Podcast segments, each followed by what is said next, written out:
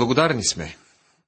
Благодарни сме и на Бога, благодарни сме и на всички наши радиослушатели, които често ни пишат и изразяват своите мисли в писмата си към нас.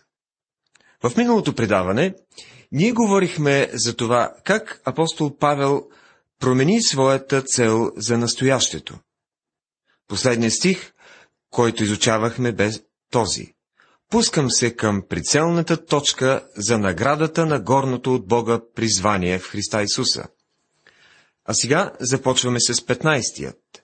И тъй, ние, които сме зрели, нека мислим така, и ако мислите вие нещо друго яче, Бог ще ви открие и него. Които сме зрели, какво има предвид апостолът с това? Нека да иллюстрирам това посредством портокалови дръвчета. Портокаловите дръвчета са отрупани с плод. Ако дойдете и видите портокаловите дръвчета след два месеца, ще видите, че портокалите няма да са така перфектни и така красиви. Когато апостол Павел казва зрели, той има предвид мястото, където всеки трябва да е в съзряването си. Друга иллюстрация би била тази на едно бебе. Предположете, че имаме бебе на 17 месеца. Какво прекрасно бебче е това! Но ако го видите след 17 години и то все още казва само да, да, то тогава има нещо сбъркано в него. Съзряването е мисълта, която Павел е имал на ум. Той казва следното. И тъй, нека ние, които сме зрели в Христа, които растем нормално в Христа, нека мислим така. С други думи, да имаме същия дух, както на апостол Павел. Излезте на пистата за състезание с апостолът и се стремете към същата цел. И ако мислите вие нещо друго, яче, Бог ще ви открие и него. Може би вие имате някаква друга идея и може би Бог наистина има нещо различно за вас, което да правите. Ако действително искате да го направите, Той ще ви го покаже. Бог е способен да води един проявяващ желание вярващ. Може би ще си спомните, че псалмопевецът ни каза да не бъдем като кон или муле, които искат оглавник или юзда без които те не биха могли да бъдат водени. Ако Бог трябва да ви води по този начин, то ще боли. Защо не му позволим да ни води с окото си? Това е начинът по който той желая да го прави. Това, за което говори Павел, казва, Бог ще ви открие и него. Бог ще ви открие волята си за вас, ако искате да бъдете водени. Някои хора казват, само ако знаех волята на Бога. Това е въпрос на това дали си във връзка с Исус Христос. Това е въпрос на приближаване към Него. Това е желанието да вършиш Неговата воля, когато Той ти я открие. Не съществува кратка формула за откриване на Божията воля. Не може някой да живее лекомислен живот и да очаква видение или ангел или някаква зелена светлина да се появят и да покажат пътя по който трябва да върви в дадена криза. Познанието на Божията воля идва чрез всекидневно ходене с Него и с желанието да бъдем водени от Него. Това ще ви държи на правия път през живота и ще бъде голяма радост за сърцето ви.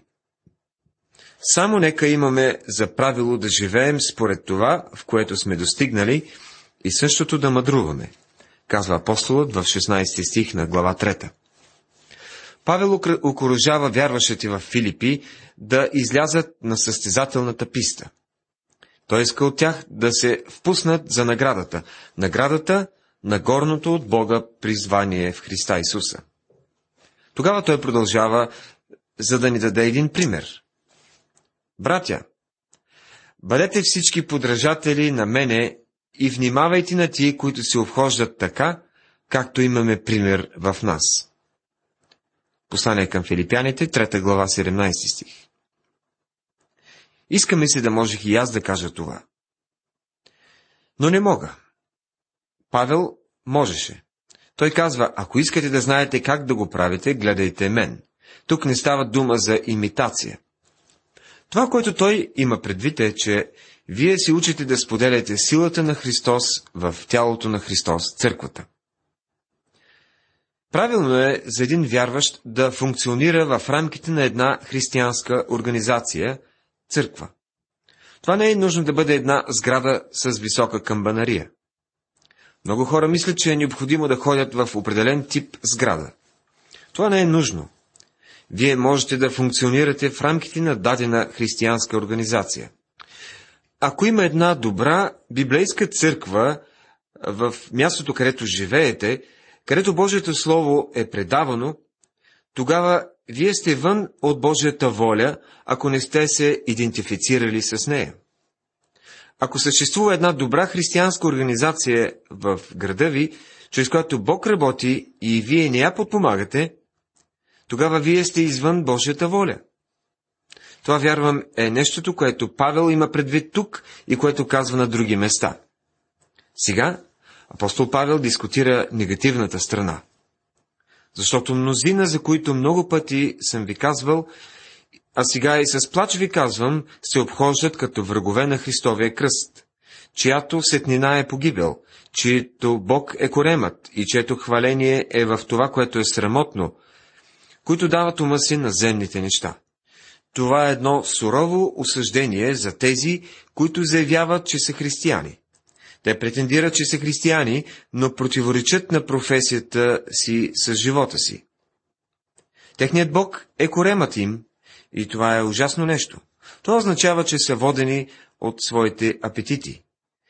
Някои претендиращи християни имат апетит за пари. Те ще направят почти всичко за великия долар. Други имат такъв апетит за секс, който всъщност става техния бог. Други пожелават. Това е причината за повечето партизанство и щеславие. Основната причина за това е, че те са приковали сърцата и умовете си за земни неща. Те живеят за себе си и единствено за себе си, и те на практика си гордеят с това. Те са горди с това, от което трябва да се срамуват.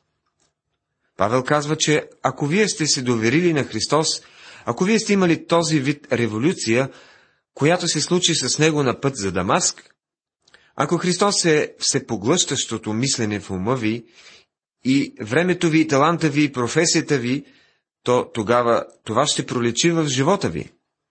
Яков го е казал така. Така и вярата, ако няма дела, сама по себе си е мъртва. Но ще рече някой, ти имаш вяра, пък аз имам дела.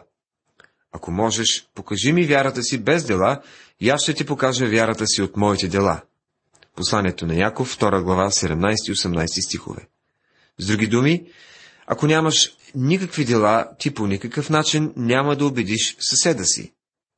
Той ще съди за вярата, си, за вярата ти по делата ти. Както Калвин каза, само вярата спасява, но вярата, която спасява, не е сама. Някои хора смятат, че твърдението, чието Бог е коремът, е доста грубо. Твърдението не е грубо, на състоянието, за което то говори, е грубо със сигурност. Колко е трагично да видиш християни, които са се предали на преходните неща от този свят, които дават ума си на земните неща.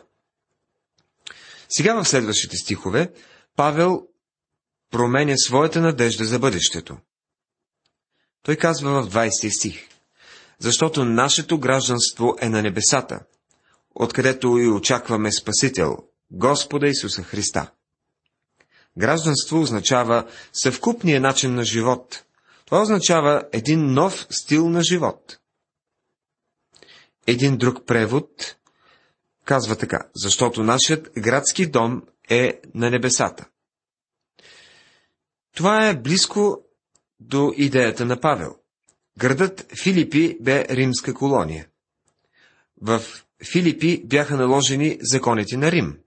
Хората носиха същия стил дрехи, както в Рим. Те говориха на латински. Всичко беше както е в Рим, защото това бе колониален град.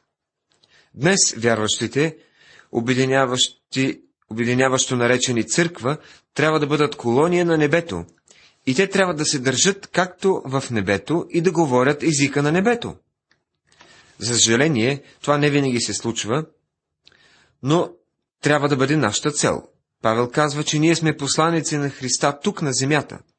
Ние ще представляваме небето и посланието на небето тук на земята днес, защото нашето гражданство е на небесата. Откъдето и очакваме Спасител, Господа Исуса Христа. Павел изразява надеждата, вярващия на високо ниво за възхвала на Бога. Това е радостното очакване на Неговото завръщане. Надеждата на вярващия в Новия Завет никога не е периода на голямата скръп. След като казва, че вашето гражданство е на, небе, на небето, той казва, че оттам, откъдето очакваме Спасител Господа Исуса Христа.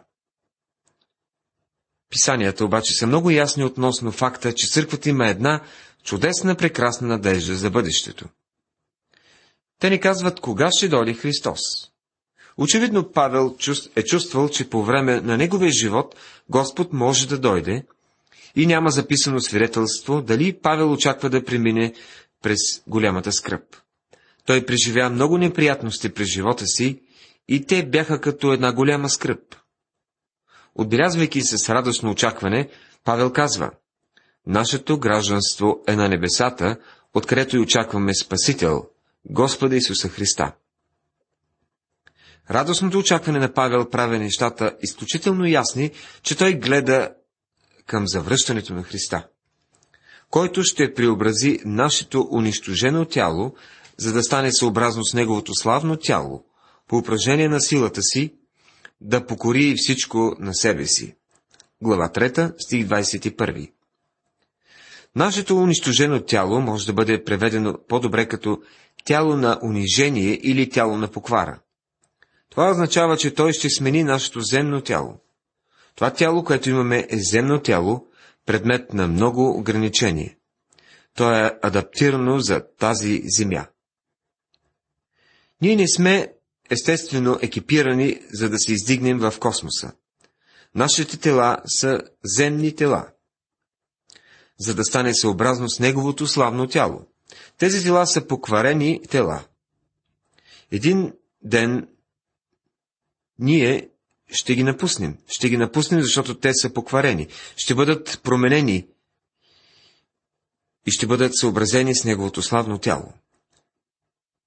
Това ще бъде тяло, като тялото, което имаше Господ Исус след Възкресението си. Павел говори за него в писмото си до коринтените. Ето, една тайна ви казвам.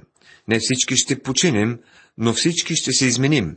В една минута, в миг на око, при последната тръба, защото тя ще затръби и мъртвите ще възкръснат нетленни и ние ще се изменим.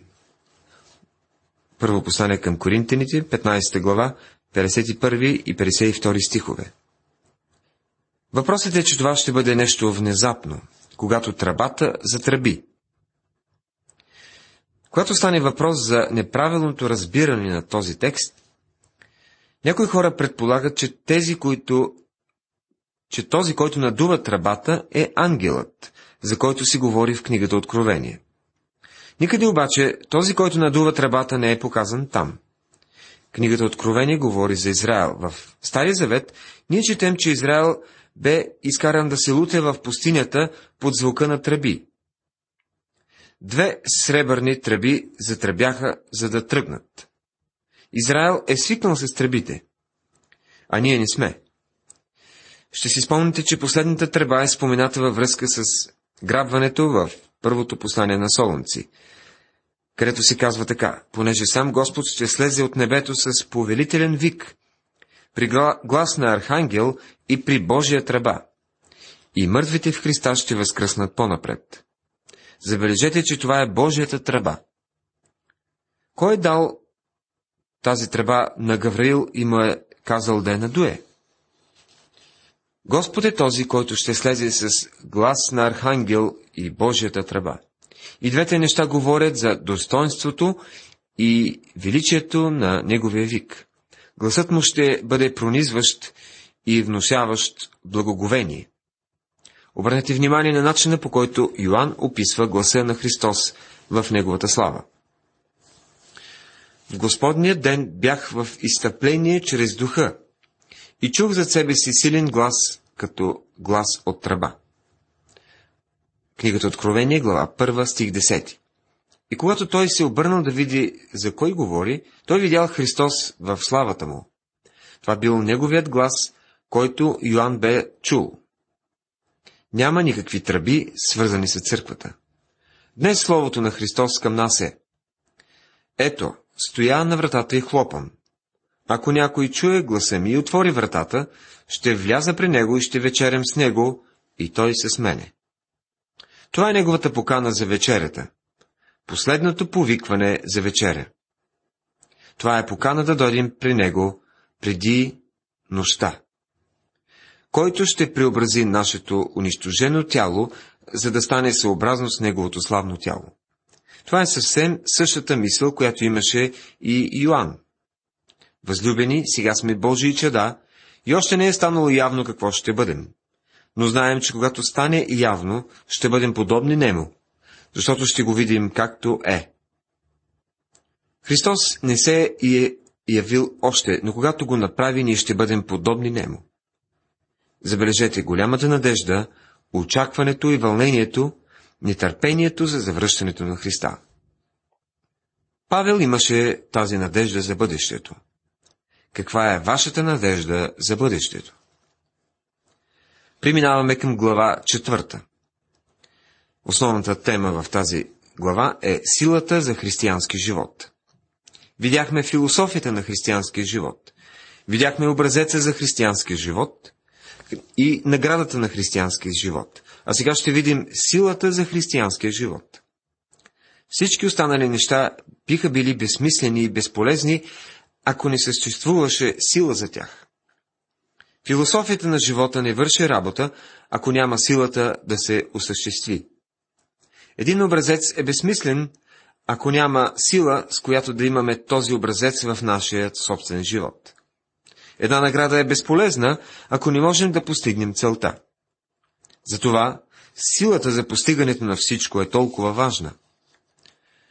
Една от причините, поради които Божия дух не позволи на Павел да завърши своето послание, когато написа думите «Впрочем, братя мои», бе, защото той искаше да узнаем днес, че има сила за християнски живот.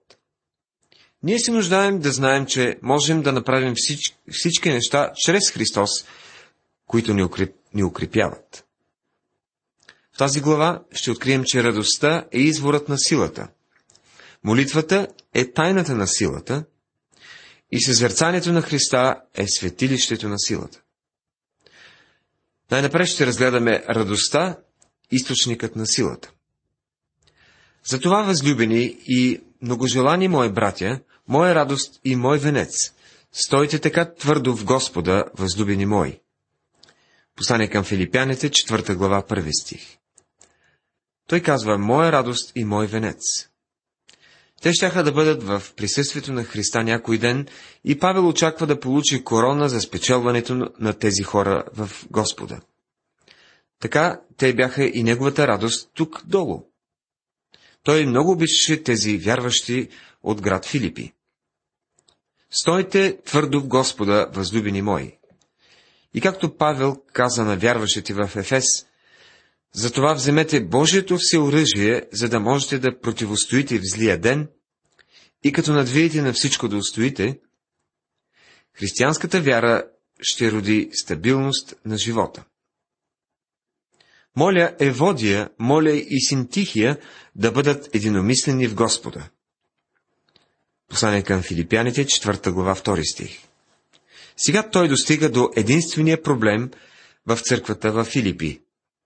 Имаше леки вълнички на повърхността, но не беше нещо сериозно. Павел дори не споменава за това преди да стигне до края на своето послание. Очевидно тези две дами не си говориха една на друга. Вече видяхме това, когато той убеждаваше вярващите в Филипи да бъдат със същия дух в Господа. Той имаше предвид да бъдат идентични копия помежду си.